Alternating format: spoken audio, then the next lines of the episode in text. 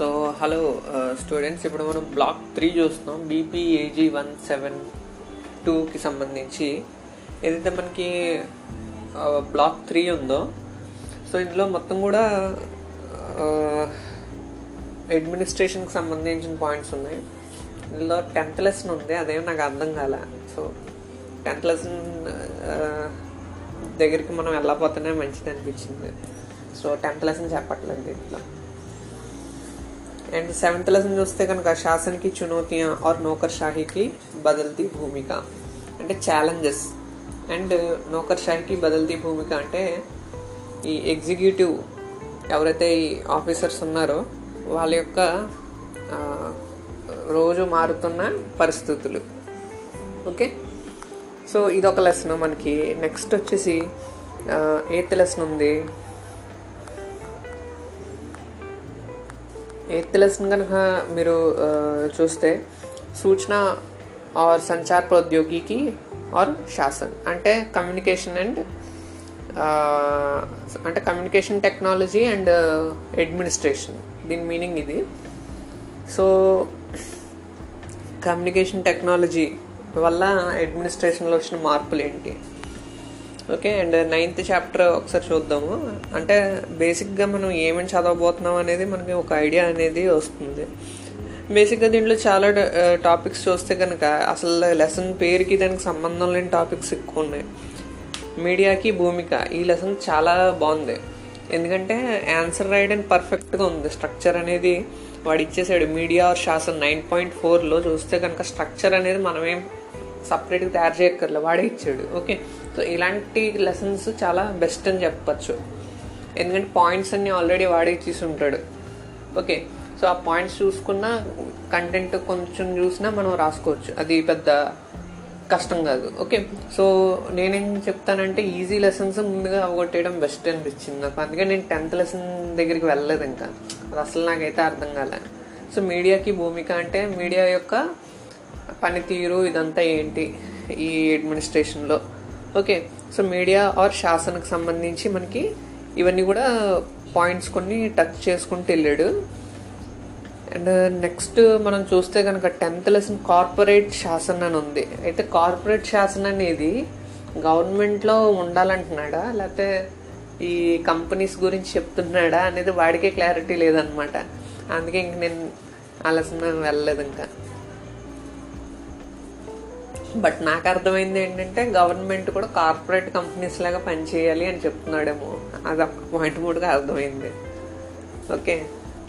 Next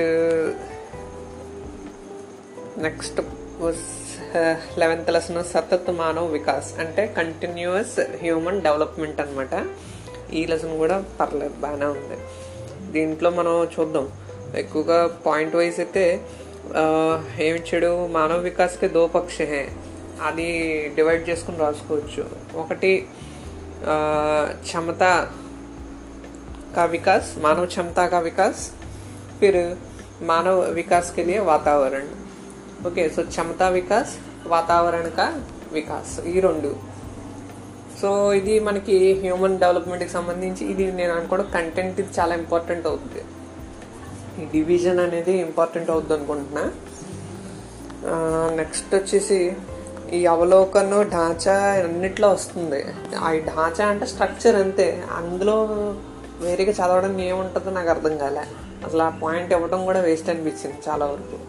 okay structure అనేది ఇది ఇది ఇది.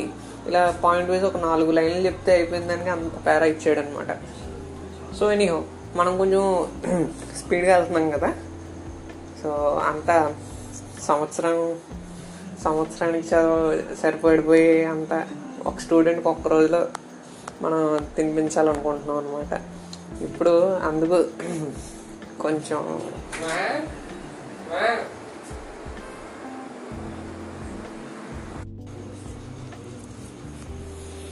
సో నెక్స్ట్ ఒక ఇంట్రెస్టింగ్ లెసన్ గురించి మనం చదవబోతున్నాం అనమాట ఈ లెసన్ పేరు ట్వెల్త్ లెసన్ పారదర్శిత ఆర్ జవాబుదేహి ఇది చాలా బాగుంది లెసన్. బాగా అర్థమైన లెసన్ కూడా ఇదే అని చెప్పుకోవచ్చు నాకు. ఎందుకంటే మిగతా లెసన్స్ సంభవ్ జనరలైజేషనే ఉంది. ఇందులో చూస్తే కనుక కొంచెం ప్రాక్టికాలిటీ అనేది మనకి కనిపిస్తుంది. ఇది పారదర్శిత ఆర్ జవాబుదేహి అంటే ట్రాన్స్పరెన్సీ ట్రాన్స్పరెన్సీ అండ్ రెస్ ఆన్సరబిలిటీ ఓకే అంటే పారదర్శిత అంటే ట్రాన్స్పరెంట్గా ఉండడం అంటే ఇప్పుడు ఒక అర్థం ఉంది. ఆ గాజు అదేంటి? ఆ గాజుది ఉంటుంది కదా? ఇది షోకేస్ అందులో ఏంటి? మనకి లోపల ఉందనేది కనిపిస్తుంది. సో ట్రాన్స్పరెంట్ అనమాట అది. సో అలాగే గవర్నమెంట్లో ఏం జరుగుతుంది అనేది కూడా ట్రాన్స్పరెంట్గా ఉంటేనే అది సిటిజన్స్కి ఏదైనా తెలుసుకోవాలంటే వీలవుతుంది. Next answerability జవాబ్దేహి. అకౌంటబిలిటీ అని కూడా చెప్పచ్చు. అంటే ఒక ఎంప్లాయీ ఏదైనా ఒక పని చేసినప్పుడు దానికి సంబంధించిన జవాబుదేహి అకౌంటబిలిటీ ఉంటుంది. అది ఫైనాన్స్ అయినా కావచ్చు ఏదైనా ఒక యాక్షన్ అయినా కావచ్చు ఏదైనా సరే. దానికి సమాధానం చెప్పగలిగే పొజిషన్లో ఎంప్లాయ్ ఎంప్లాయీ ఉండాలి. ఇలాగ ఎందుకు చేశాను అనేది ఆన్సర్ అనేది చెప్పగలిగే పొజిషన్లో ఉండాలి. సో దీంట్లో ఎక్కువగా మనకి విజిలెన్స్కి సంబంధించిన కొన్ని పాయింట్స్ ఉన్నాయి. ఓకే ఎక్కువగా ఆ పాయింట్స్ ఎక్కువ టచ్ చేసాడు. అండ్ దీనికి సంబంధించి మనకి ఇది జవాబ్దేహి అండ్ పారదర్శితలో చూస్తే కొన్ని ఆర్గనైజేషన్స్ దీనికి పర్టికులర్గా గవర్నమెంట్లో ఉన్నాయి.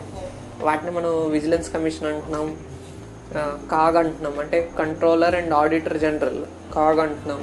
లోకాయుక్త ఇలాగా కొన్ని ఏజెన్సీస్ చెప్పాడు. మొత్తంగా అయితే ఈ లెసన్ మనం ఇప్పటి వరకు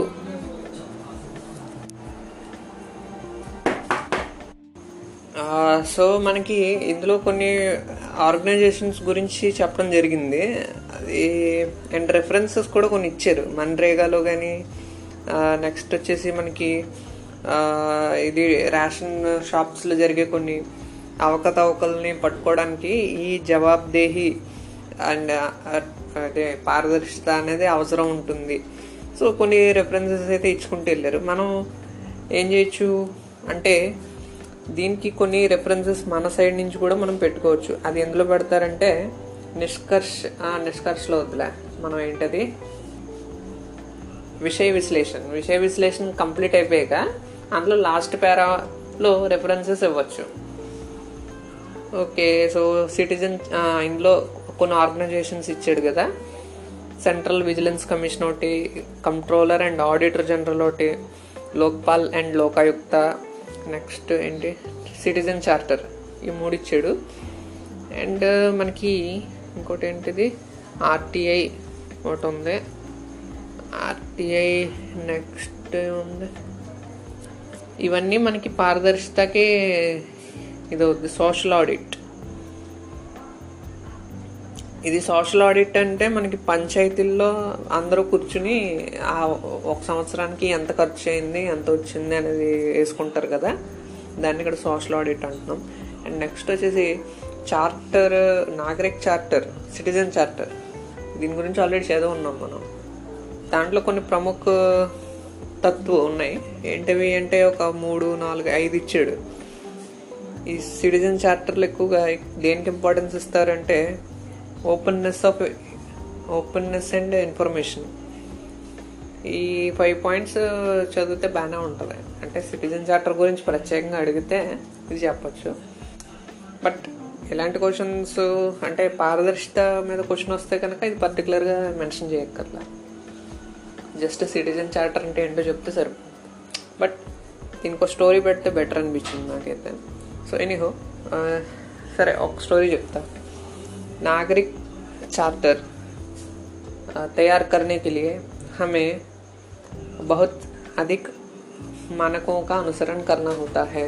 मानक कंटे स्टैंडर्ड उसके लिए हमें बहुत अधिक सूचना और खुलेपन की आवश्यकता होती है।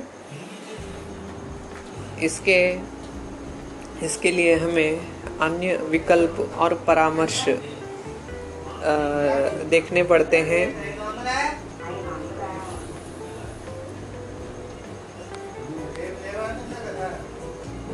देखने पड़ते हैं ఓకే సో ఈ విధంగా ఒక స్టోరీ అనేది క్రియేట్ చేసుకోవచ్చు ఓకే సో సో ఈ విధంగా ఒక స్టోరీ చేద్దాం ఇప్పుడు ప్రజెంట్ స్టోరీ రావట్లేదు అనమాట మళ్ళీ ఏదైనా స్టోరీ వస్తే అప్పుడు చెప్తా సో థ్యాంక్ యూ లిస్నర్స్ మనం నెక్స్ట్ క్లాస్లో మళ్ళీ ఒక లెసన్ తీసుకొని కంప్లీట్ చేసి కలుద్దాం మళ్ళీ ఓకే సో థ్యాంక్ యూ